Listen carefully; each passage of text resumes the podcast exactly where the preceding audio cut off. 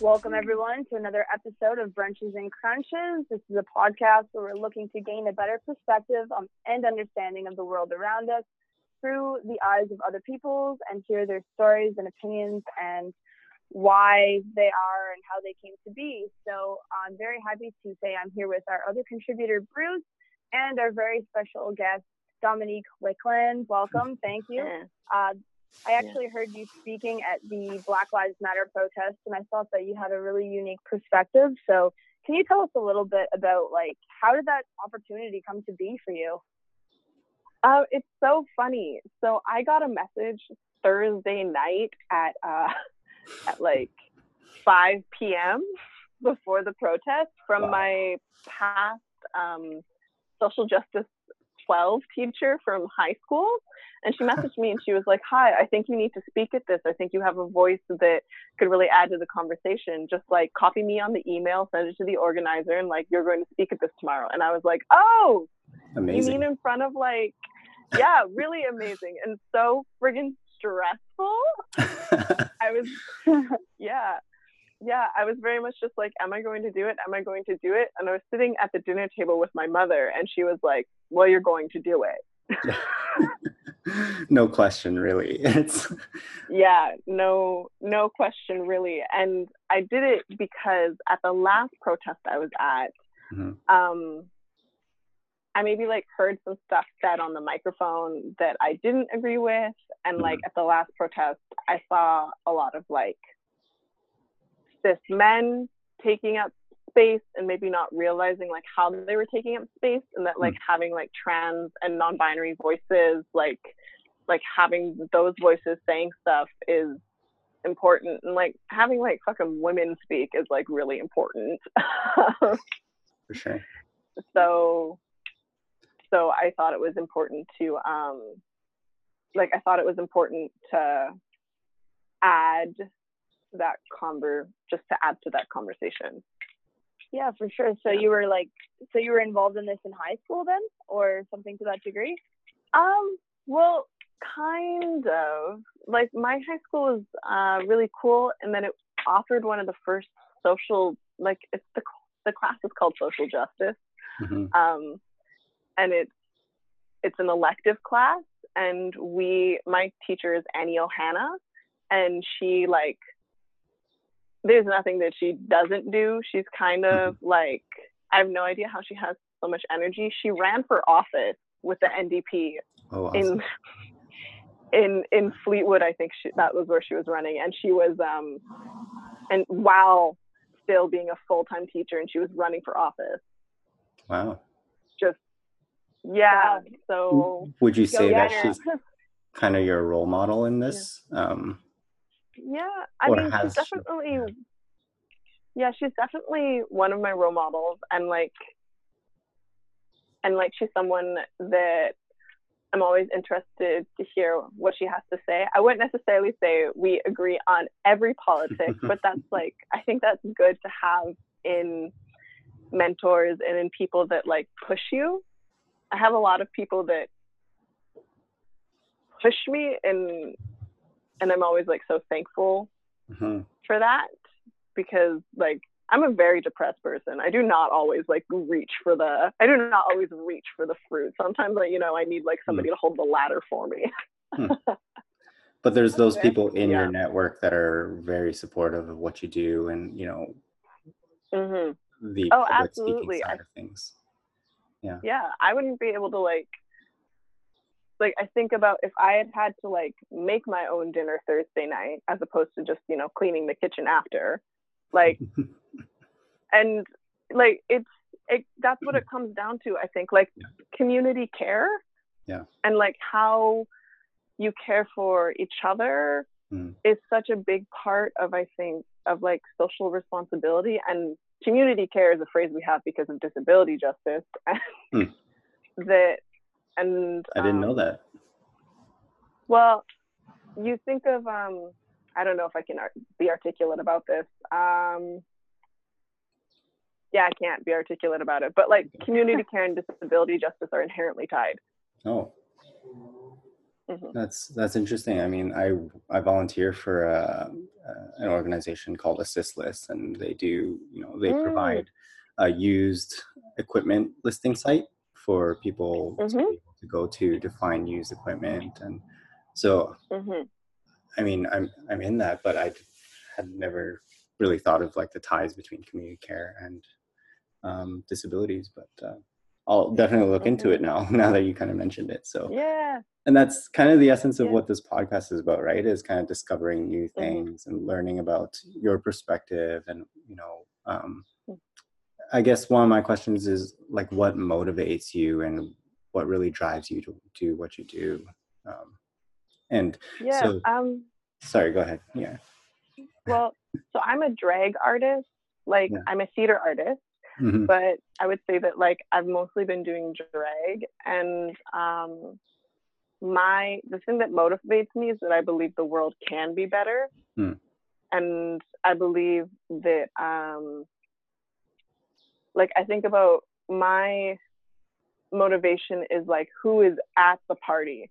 Mm. And and if it's if only certain people feel safe to be at the party and maybe only people only certain people can get to the party because like if buses are full they will drive past folks using mobility aids mm-hmm. um, and like have you considered what the lighting is maybe going to do to somebody who has epilepsy like does your yeah. does your party only have strobe light like have you considered um, like do you hand out earplugs at the party so that folks mm-hmm. with sense like so the folks with sensory issues can like come to the party? Um, like is there an accessible washroom? Is there um, accessible seating? Is there any seating at all? Yeah. And and like what's the racial makeup of your audience? Is it only white people? Why is that? And have like mm. a good conversation with yourself about why that is. And um so like my belief is that there is a party that everyone can come to even if it's only for a couple of hours. That's awesome. And and like that's the that's kind of like my motivate that's kind of like my motivation. I just think vancouver can be a lot better than it is. That's so great and a lot of the times that those types of conversations get lost or you know we don't really have them and i feel like it's so important mm-hmm. to talk about it when you're creating a party when you're creating a website you know the things i do on mm-hmm. in my mm-hmm. day-to-day job is like oh you're working on a website have you thought about accessibility you know have you thought about mm-hmm. people visual impairment and how they're going to go through the website mm-hmm. so um, yeah it's mm-hmm. making sure that everyone has uh, you know a, a, seat at the table and you know trying to mm-hmm. accommodate for an experience for everyone that is inclusive and uh, mm-hmm. brings them to that party right that's a really good yeah. way of putting it i feel like yeah for like queer folks that live in the outer borough not even like boroughs is like a term to describe new york but like for mm-hmm. queer folks that like live in ladner mm. what time can they stay till to get home safely mm. you know? And why isn't there a party closer? And like just why does access to queer community like why is access to queer community determined by how close you live to um to like somewhere that it is really expensive to live? Yeah. Yeah because you know? so basically you're you're finding sorry bruce you're just like yeah. your goal is to like be inclusive and considerate of every possible person you could. Yeah and I fail miserably quite often. And but it's better to like admit that you're trying and failing. Ha- mm-hmm. there's this one there's this like one production company who books a lot of like Vancouver Pride stuff and well, I don't know when this podcast is coming out, but maybe you'll be able to like link my statement on why I'm not performing in Vancouver Pride. Um, I yeah, haven't released sure. it yet. This is your this is your like exclusive take. But oh, they like, yeah, they posted a whole bunch of like Canada Day stuff and then they deleted the post and hmm. they didn't. My thing is that if you're making comments in the public sphere, that you should apologize for them in the public sphere. Mm-hmm. Or that you should at least like acknowledge that you made them. Hmm. Like white supremacy thrives in silence You know? Yeah, so you're suggesting like like they were they were talking about pro Canada Day when we all know Canada Day is like about colonization and basically about the genocide Mhm. of the indigenous people. Is that kind of what Yeah. you meant?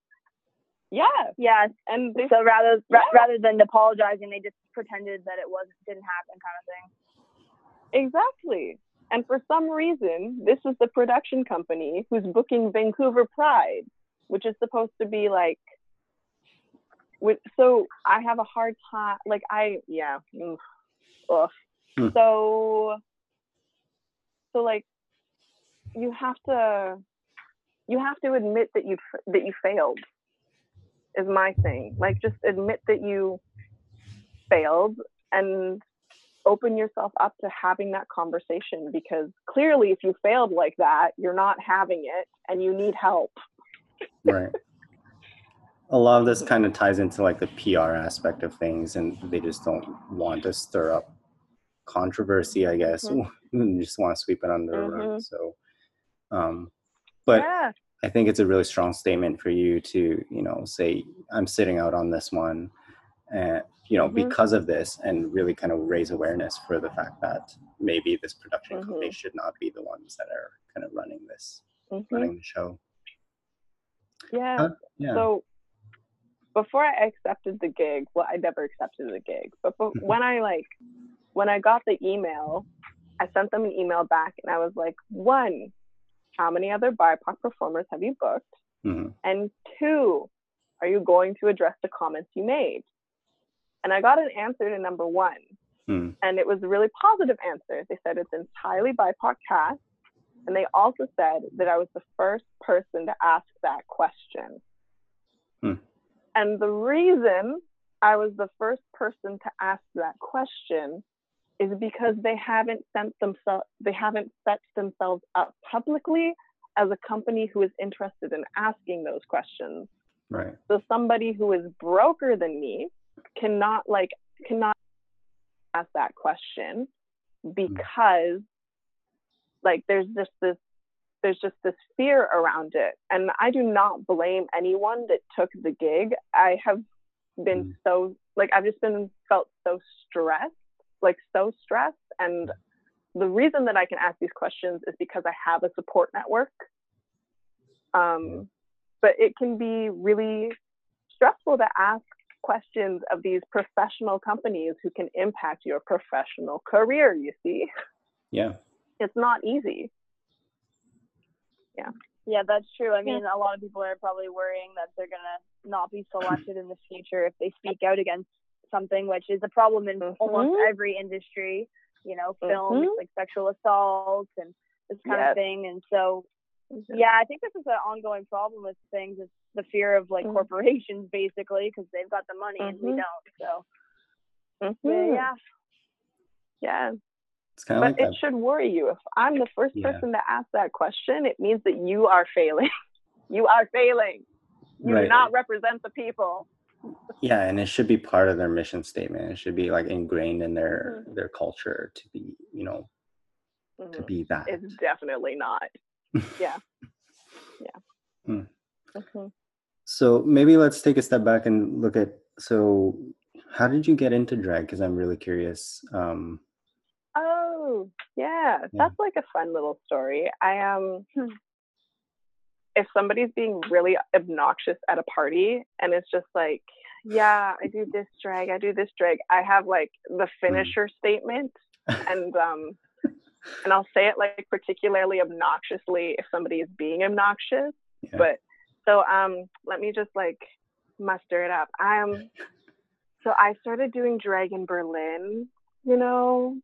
I just like asked if I could go on stage and, you know, I just that's how I would say it if you were like being a jerk. But because you aren't, I'll like give you the full thing. that's great yeah. Well, so I did like a semester abroad, um, and I had to do directed study, and I wanted to do it. I noticed certain things in the performing community in Vancouver. So Mhm. my directed study was on exotification on stage, Hmm. and like what that looks like in a different city. Mhm. Um, but then I discovered that like I couldn't really comment on it if I hadn't been on stage myself. So So you gotta I like jump into the shoes Yeah. and Hmm. yeah. Yeah. That's really cool. And then so what was Berlin like? really um the berlin was really lovely but i also had like a different experience because i was there with school so like i didn't have to Mm. find my own apartment you know that was provided for me i was like rent we were there was three of us living together and it was really like it was really lovely um i would say that i miss the clubs but actually what I miss maybe the most is Monster Ronson's because which is which is where I did it's a karaoke bar. Okay. And every Tuesday night, every Tuesday night, Pansy Presents presents um the House of Presents and Gieza Poke also also has like a little name. like newbie show. Yeah, I I've honestly I don't know what a Gieza is and I'm like I'm like maybe it's like Giza. I like I have no idea. And maybe I'm like saying something really inappropriate. Maybe it's like a really fun pun. But yeah, I don't know. Have either of you been to Berlin? Like have you have you been No. to Berlin? no. No. Okay, okay. Well it's really it's really fun. It's really fun. That's what I hear. I hear that, you know, if Mhm. you were to go to Germany, you gotta stop by and um hmm there's just a lot going on and it's not like your typical you know very upright city there's you know a lot going on there that's what i hear so a hmm Yeah. A lot Yeah, of culture I I'm was curious. I'm curious with like being like a non-binary person. Like when you say drag, Mhm. does it mean like an exaggerated form of either sex, or do you go more to one or the other, or You know what? what It depends on how much say? money I'm trying to make. It depends on how much money I'm trying to make. Um, because if, like, I I've noticed that if I, um, well, like the le- things that I've noticed in terms of like tips for me is the less clothes, the better. Um, the harder, yeah, you know. are pro that's just- tips I mean, that's like with yeah, like with most things, right? yeah, like with most things, the less clothes, the better. Um, Yeah. and I've also noticed that like yeah, I try to like I just what do I do? What do I present on stage? I like present me times three times three thousand. So like gender fluidity. If I put on a wig, that's an extra twenty dollars, like right there. But I don't like to put on wigs. Um, um, but I recently, like, I mean, COVID. I I bought some stuff online, yeah and I bought this like orange satin. Like it's like a one piece, but then it also has like a cape on it. It's it's everything. It's it's yeah, it sounds yeah. unique. it's beautiful and i'm like this is wow. and so if i'm like wearing something shiny it just depends on like what your idea of gender is yeah yeah, Yeah, that's and that's true. what I i, mean, present and that's that's the amazing thing like about non-binaries Mm-hmm. it, it totally shapes up your whole understanding of like what gender is because so Mhm. many people are so like structurally like pink girl like blue boy you know what i mean and i Mhm. think it's just coming with the grounds of most people are kind of unsure of what does it actually mean and a lot of people are Yeah. confused and and i wanted to ask you Mhm. that too like is it Mhm. okay for people like that don't maybe they grew up in a small town or haven't experienced Mm-hmm. it before is it okay for them to be uncomfortable with it because they don't understand or or is Mm, it kind well- of a thing where they should just get over it and, and get with it kind of thing well i think the thing is like in terms of like comfort i would just like in terms of like what is comfort? But to me it's very much just like respect you mm-hmm. know? Like if you're if you're uncomfortable with an idea and you have no and like it's like totally brand new to you then like why aren't you like why aren't you working to understand like your discomfort? Yeah. You know? It's yeah. just I I spend a lot of time self-reflecting. Um, yeah, I spend a lot of time self-reflecting, and I just think that like so much, like so much, not could be solved, but there's just so much reflection that like needs to happen if like somebody's idea of gender is like challenging to you that comes from a place of like insecurity you know and if you're if mm-hmm. you're insecure in your own like gender identity then like that's between you can take it to the altar in the words of julie Black yeah um you know yeah. I think it's, I think it's kind of, yeah. from my interpretation, mm-hmm. it's it's something that mm-hmm. people need to educate themselves on, and and maybe mm-hmm. not necessarily like expect, you know, non-binary people to educate them. Like, you know, everyone is a mm-hmm. human and deserves to re- be respected and treated equally. So, yeah, I know. I, just, I try to ask that myself because like I have friends that would be like, oh, like, like what's that, or was, and I'm trying to like think, yeah. like, you know, like sure it's okay to question don't treat anyone differently mm-hmm. but like mm-hmm. you know maybe educate yourself and like figure out how to mm-hmm. go about uh, talking to a person and maybe not offending them and that kind of thing mm-hmm. um, so yeah i think it's yeah. definitely a lifelong learning kind of thing mm-hmm.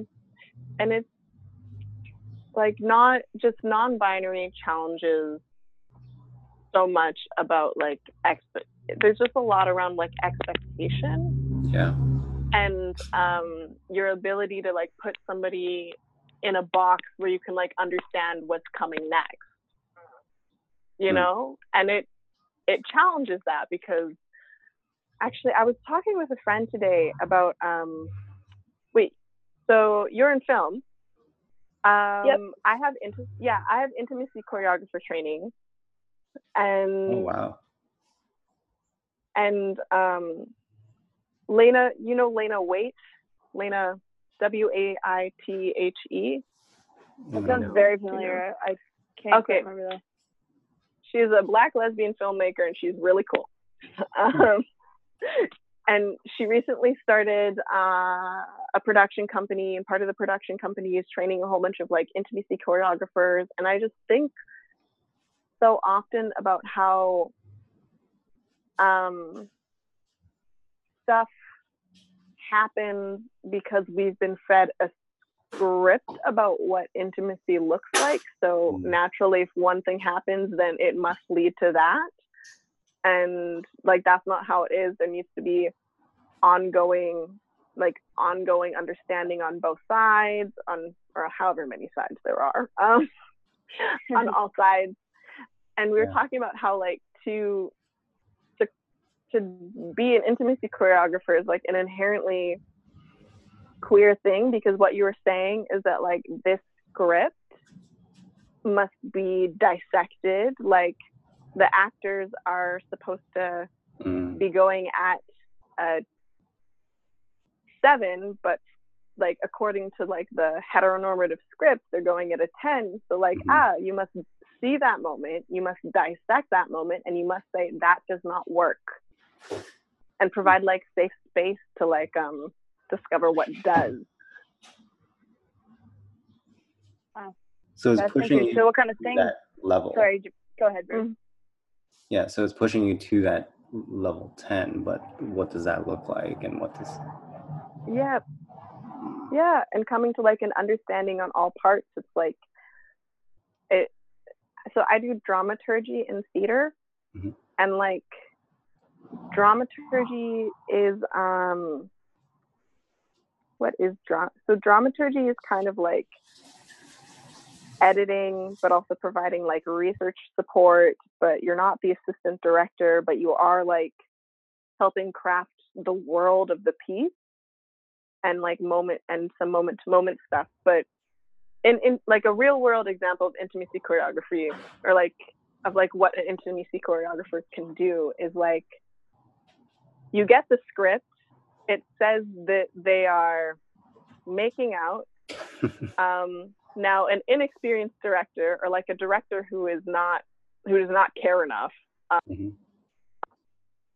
might say, "Okay, you two make out," but that's not necessarily like that's obviously not really like a safe thing. And if they're making out, is it supposed to be like how well do they know each other? What's the vibe? What were they doing beforehand? Like, yeah. is this like a is this a slow, smooth makeout, or is this like we just came home drunk from the bar, like like hands above hips, hands below hips? Like, what's the vibe? And you need to talk about that with the actors and like, is it at a ten or is it at a seven? Do you both like making out? Do you not both like making out? It's just that um like setting it up and being so specific so that everyone knows what's going to happen and is not like is not like why the fuck is your hand there? Oh right. I forgot. Am i allowed to swear? I, yeah. Yeah. Cute. Yeah. We're like adults. i yeah. Yeah. I i love intimacy choreography because it's and like you do that for not just like um like sensual like sexual scenes you do it for violence too because um like actors need to like you have to just it's work that you have to do that isn't always done and it should be done Mm. Yeah, I mean that makes sense to like it's like another backstory. So the more you know, the better you can Mhm. act, kind of thing. Makes sense.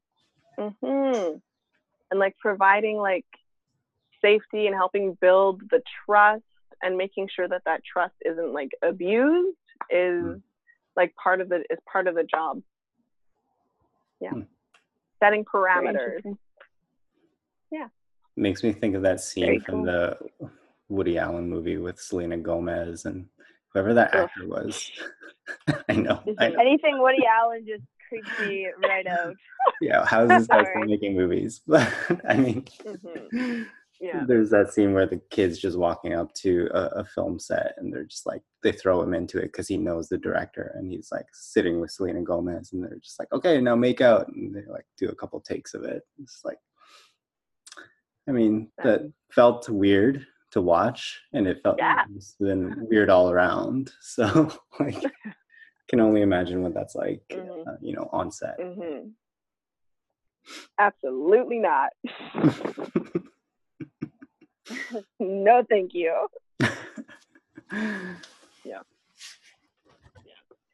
Any anything So you want to bring up about?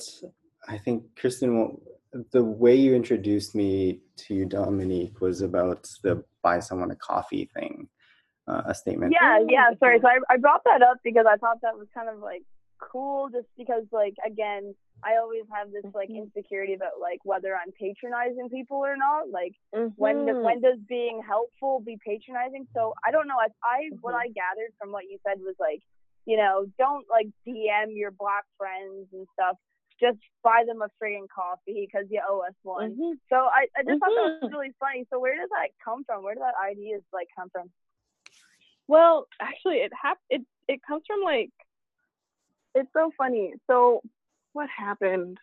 You know, I think June is such a write-off month for me. I spent so much time putting stuff into spreadsheets and like figuring out a system and just um like recording information and I had to make a separate bank account because it was terrifying. I had thousands of dollars in my account that was not Mm. mine you see Oh. and just like the stress of that because it was like people had donated Right. and i was like oh this is a lot of this is a lot of money Hmm. um and I essentially yeah it just my banking was like not a not a mess but it was just i don't know it's not it's not like a calming activity to have money that is not yours in your bank account you know and to have to make spreadsheets for it and kind of account for it. I- I Yep. know. yep yep and just like and like what what was it, it was, i was very much um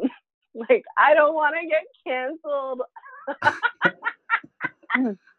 Uh, like i need to have i need to have um like a system in place. I need to yeah. start with yeah it was just a lot of yeah. But what it comes from for me is um so wellness culture um has been co-opted by capitalism Mhm. um you know it's like buy this $200 crystal, bathe it in the moonlight, and you know, that's the crystal that will like get you good vibes. Uh, Hmm. Or like buy this endangered sage at Sephora and and like that will like that will cleanse you as like i just i just don't. Yeah i just don't know. But so i use the black coffee message because it's very like it's very exact. People are like yes okay you know what? I can get behind that. But i mean behind the scenes it's very much about helping people like craft moments of care for themselves like for themselves. Yeah. and it comes from the idea that people and from the very personal connected to myself idea um, that people and black people specifically lose out on so much money because we have to like take care of ourselves after like dealing with racism Mm. you know, I was working a job and sometimes I would, I distinctly remember sitting in front of my computer and not signing into my email address for like an hour because I didn't know what was going to be on the other side of like the login wall. And I, but I did know that it would probably like be something like triggering and dealing and just like dealing with anti-blackness and and like that like that's an hour of work that I lost out on because I had to do this self like I had to do this self work Yeah. to be able to even open my email address.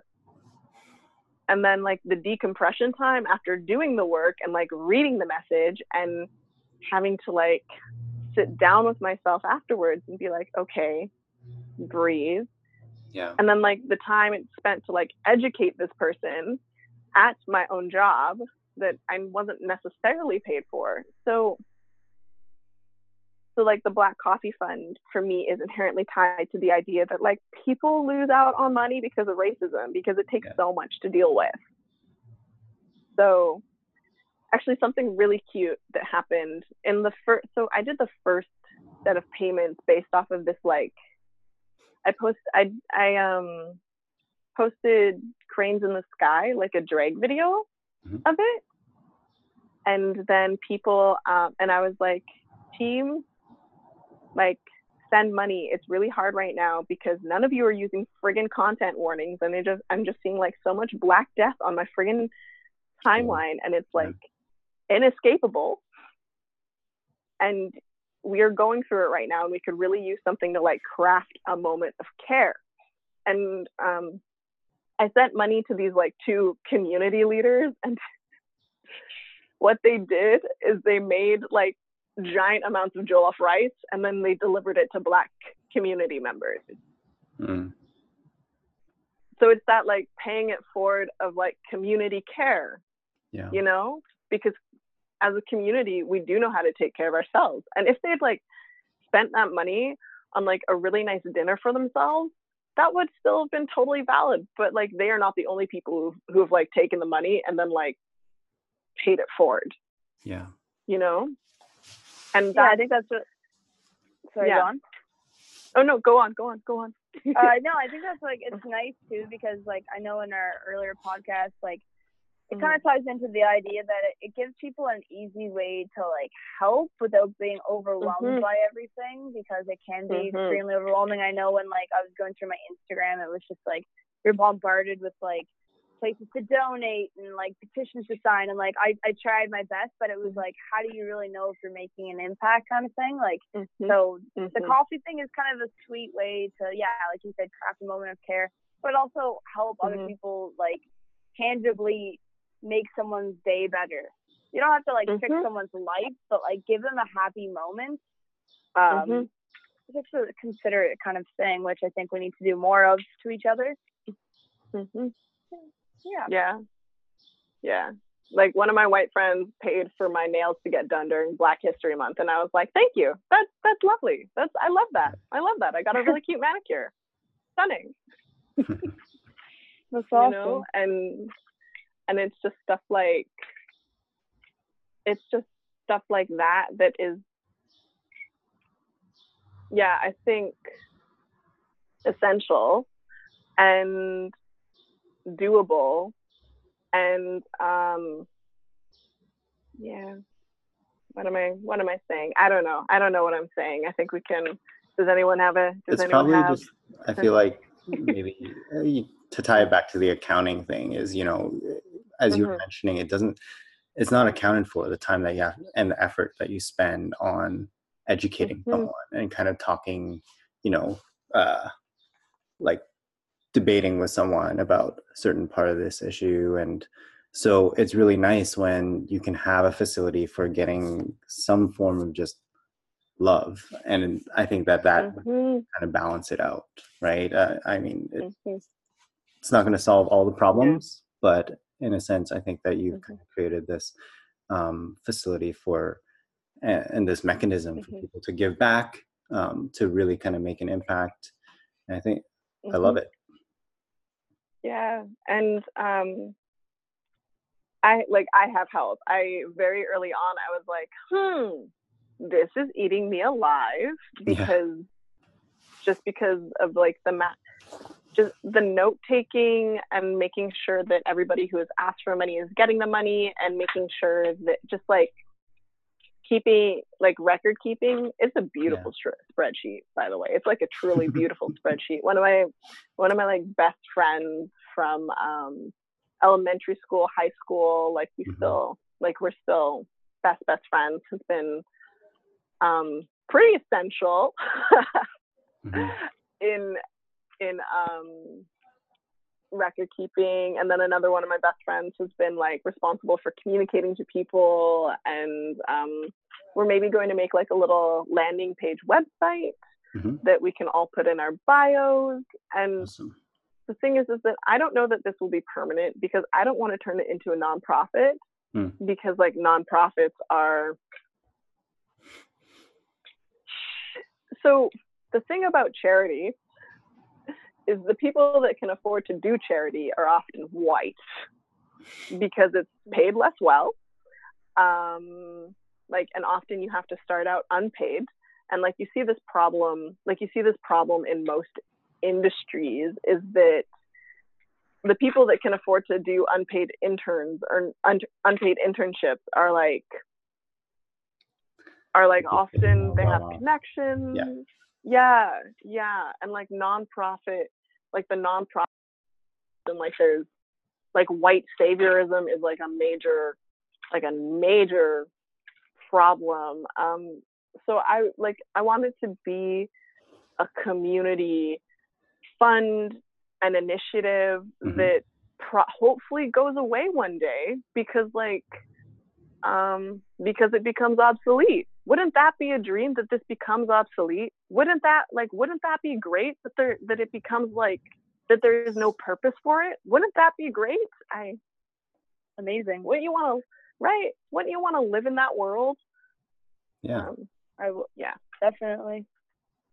yeah yeah Yeah, I mean, um, it's funny. You actually, I just kind of go back to what you said before about like, like cancel culture. I wanted to bring that up with you Mhm. because I was, I had a couple Mhm. questions. Like, basically, I think people are a lot more enlightened than they used to be. At least I, I like to hope Mhm. that they are. uh, at least Mhm. these things are more out in the open, and people are like, you know, less uncomfortable talking about them. Like every issue, really.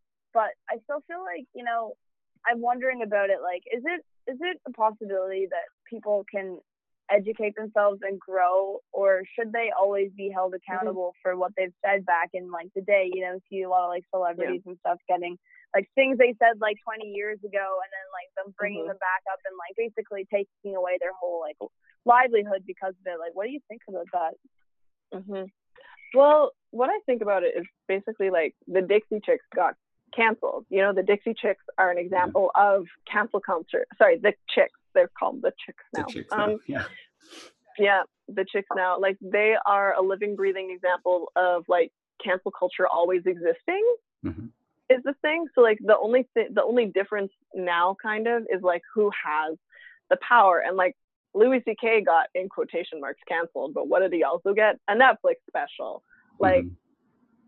I just don't. So my thing about cancel culture is like one, I don't know if it actually exists except for like in community and like who are the most expendable people in community they're often like black and brown like trans people that um like there's this term lateral violence which is something that i think about a lot. And it lateral violence is like used to describe what is it used to describe? Probably i'm like butchering this. Somebody somebody like did an entire the- thesis an entire phd doctorate on lateral violence. And here i am talking about it in 30 seconds. Um, but there's this thing about the way basically like lateral violence is the ways that you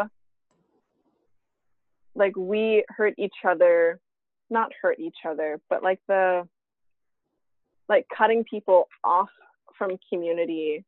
But then i also think about like what do um like what do like victims want you know and if what um if like what uh like if what like one of the women that Louis C.K. like sexually abused wants mm-hmm. is for him to never like make another com- comedy special, then like I care more like I care about that person. And if what um yeah, I just what is it about cancel culture? I think it's always existed, but most of the time, the people that were getting canceled are like people like the chicks who were saying something against like the dominant culture. Like they were anti, they were anti-Bush, they were anti-Iraq war, and they got destroyed. um, yeah, and, so you actually that kind of yeah. I didn't really think of it like that actually because mm-hmm. I noticed like like you said like the Dixie Chicks got canceled and then wasn't it like mm-hmm. I think was it Chris Rock or Kevin Hart he made mm-hmm. a comment like a while ago and he was like yep. no like i shouldn't have to apologize for this and they took him off like i don't know was it the oscars um mm-hmm, mm-hmm. And, and i think from his perspective he was just like you know what like i've had to fight hard enough to get here like just as a black mm-hmm. entertainer and like i said this like how many years ago and you're gonna start dragging me through the mud and making me apologize for this but then like you say there's like the louis ck who are still on netflix and mm-hmm. you know i think what was that? Yep. Is his name Ed Westwick, the guy from Gossip Girl? He like gets yeah. sexual assaulting, and I just I just saw him like being like like like um complimented on like some sort of lifestyle magazine or something and like oh look at his instagram post how hot he is and i'm like didn't we like cancel this guy isn't he like a racist? like like what's happening here but mm-hmm. now that you say that it's kind of registering like oh they're actually both just white males and yep. like the others were like a black man and and women mm-hmm. so Mm-hmm. That's really interesting that you uh, pointed that out. Mhm. Like cancel culture. So I'm actually I think I have a reputation. So okay, I have two reputations. From the people that know me, they know that I will like call you in. They know that I will like mm. um they know that I will like expl- take the time to explain something. I will explain it in my own time. I mean, I think it took me a month to like respond to your Instagram DM asking for like the podcast, and I will like respond to you when I have the energy to. And like most of the time, I will also say, hmm, you know what? I don't have the energy to respond to you right now, but like message me in a couple of weeks. And that is just because, and like having that boundary is something that I've had to do so that I don't burn out. Yeah. Um, and like people that know me know I will do that. But I also think that I have a rep that I have a quotation marks reputation of like being someone who like who who cancels and it's very much like you know what I do not want to cancel you. I do not want to cancel you. Like I will reach out I will like I will provide resources. I will provide my like time and labor to explain this to you. Um, because I do want community. But if you are going to pretend that the community is great and good for everyone, then there is no conversation to be had because it is not. I think you it's know? just there like are people the way, who, yeah, yeah, people address it right Yeah. and sometimes people Mhm. will want to sweep it under the rug like you we were talking about in the Ugh. beginning and then there's times where Mhm. people will own up to it and say okay yeah i have said that and can we perhaps move on Mm. or you know you know Mhm. i do make apologies for it and uh, you know the Mhm. They actually make an Mhm. effort to um, you know turn over a new leaf or whatever it is and Mhm. perhaps maybe like we shouldn't just cancel them outright maybe there's a, a time for reconciliation or whatever it takes um, Mhm. yeah d- just opening up a dialogue with those people right And, yeah. Yeah. and allow them to be allow them to be accountable for what they've said or done and and then I think is what you're saying is if they don't, then that's the problem. You're not acknowledging Yeah. this. Yeah, if you are uninterested in acknowledging the divides that exist that are there, if you're trying to paint the like, if you are, this is, uh, I think I messaged you about like I, like, for me, I had to like really reclaim my negativity Mm. because I think, um, because like for um racialized like for racialized people to and especially so like i'm not a black woman. I would more more so describe myself as like a black non-binary person. Mhm. but for like black women especially um and like there's miso- like there's misogyny tied into it and misogyny misogynoir is like the specific term for describing misogyny towards black women because it's inter because um the way that it's so tied to race and and gender Oh.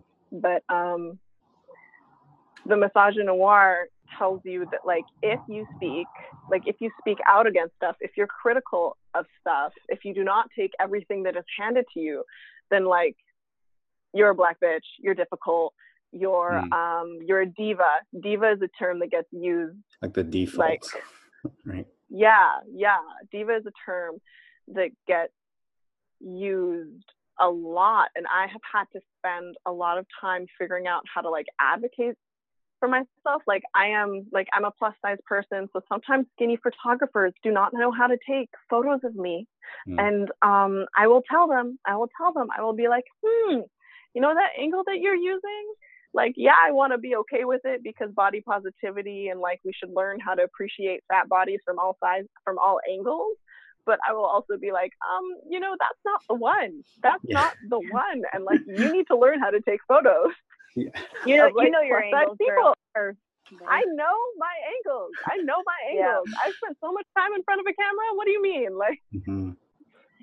and like reclaiming like reclaiming my negativity and i like i critique i critique a lot but i critique because i believe it can be better because i believe that like more people deserve representation but also more people deserve to be behind behind the scenes there's this um there's this netflix movie that just came out and like my my partner was describing it to me um, and he was like, "Yeah, you know, most Netflix movies are like most Netflix like superhero stuff is like missing something, but like this is great." And then I like I was on Instagram and I saw a Tumblr post that was talking about who the production team was and Mhm. like what sort of what the story sort of was, and I'm like, "Oh, you know why you like this movie? Do you know why it's good?" He's like, "Why?"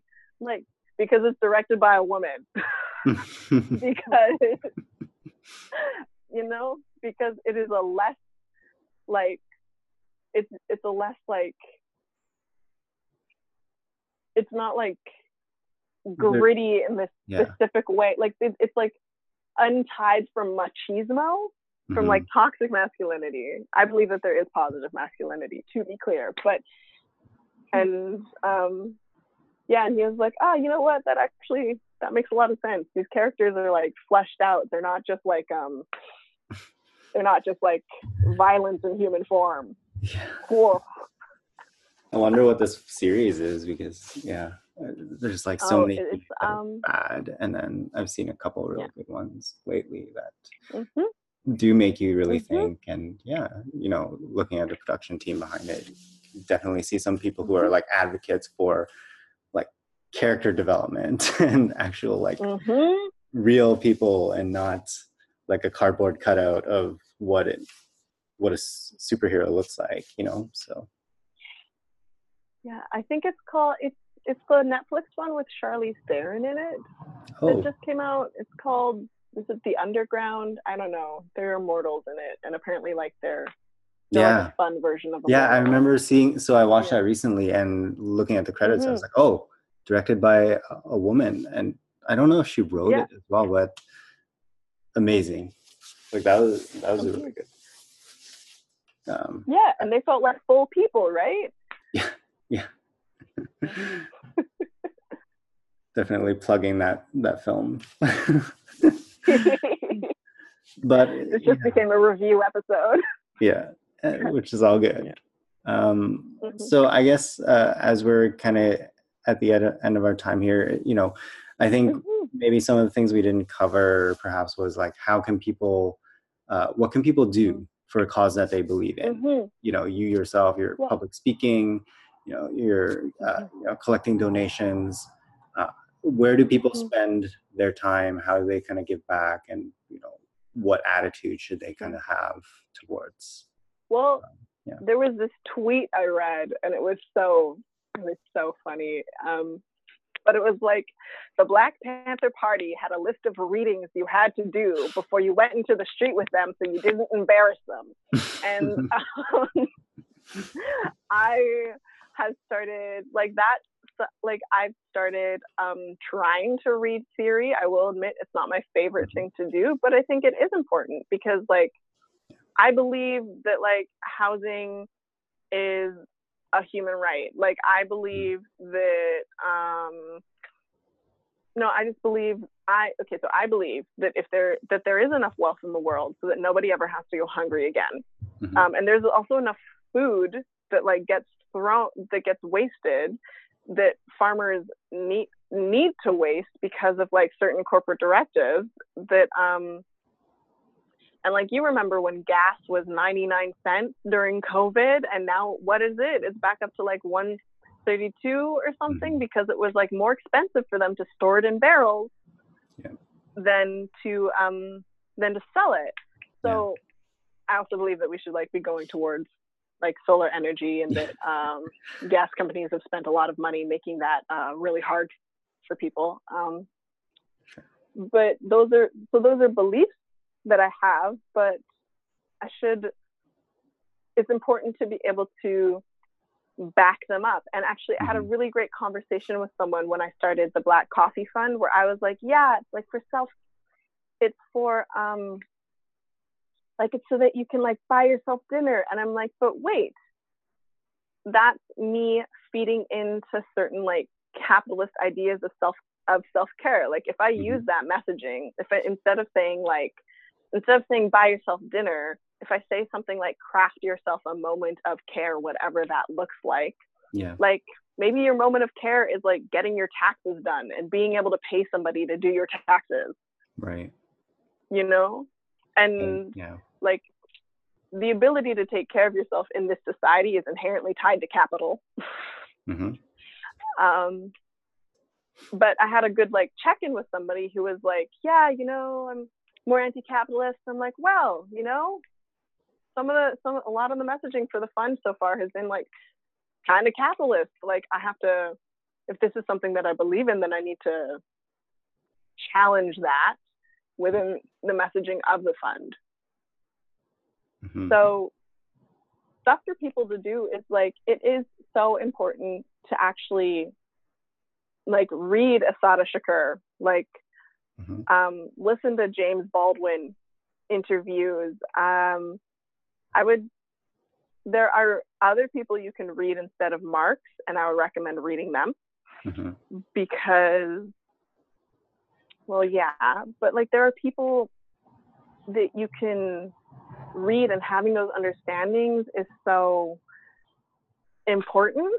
Um, my friend uh, Q, just the letter, mm-hmm. recently mm-hmm. compiled a giant list of reading resources for an organization, and then they put them all in a in a like link tree on their Instagram. So it's yep. just really important to read these things so that you have firm foundations behind your ideas so that you can understand them so that you can move forward so that you can provide support. And um yeah and like sign sign petitions when they come around but also you it's so important to like set reasonable goals for yourself and to understand how you are participating in white supremacy. Like mm-hmm. it's important for you to like look and self-reflect and go hmm like wow none of my black friends stuck around. Why is that? Or like there's like two people of color in my friend circle and they don't come to parties unless one of them is coming too. Like hmm why could that be? You know? Because yeah. That kind of that ties back into your whole premise you said in the beginning of like making spaces for people to feel included yeah. and kind of reflecting back on like is this space comfortable for people of color or for a non-binary mm-hmm. person like what am i doing mm-hmm. to encourage those people to come along mm-hmm. Um, mm-hmm. yeah and, like do you introduce yourself with your pronouns when you introduce yourself to someone like are you making it a safe space to open to like open up that that dialogue like yeah and if you if you don't then um and if there are people and if you're like bringing trans friends to people that like maybe haven't done the work to be uh to like remember the pronouns yet then like you have to you have to um you have to like acknowledge like what spaces you're bringing people into and like be be honest with yourself my friend recently um i went to an outdoor barbecue in chilliwack mm-hmm. and i had a really honest conversation with my friend that was just so supportive yeah like I had an honest conversation with my friend before the um before the before the event where she was like, Yeah, okay, this person um was an ass the last time you met him and you probably don't want to talk to him again. And I'm like, hmm. fantastic. And you know what I did at the party? I did not talk to him. Mm-hmm. He was I, I did not make eye contact with him. Like I did not I did not say a single thing to him but my pronouns were respected the entire time at the party. I had some great conversations with people that were not him, but like you need to be able to name what you've made comfortable. Yeah. Yeah. Um, sorry, I need to take a quick pause. Um, sure. Message mm-hmm. here from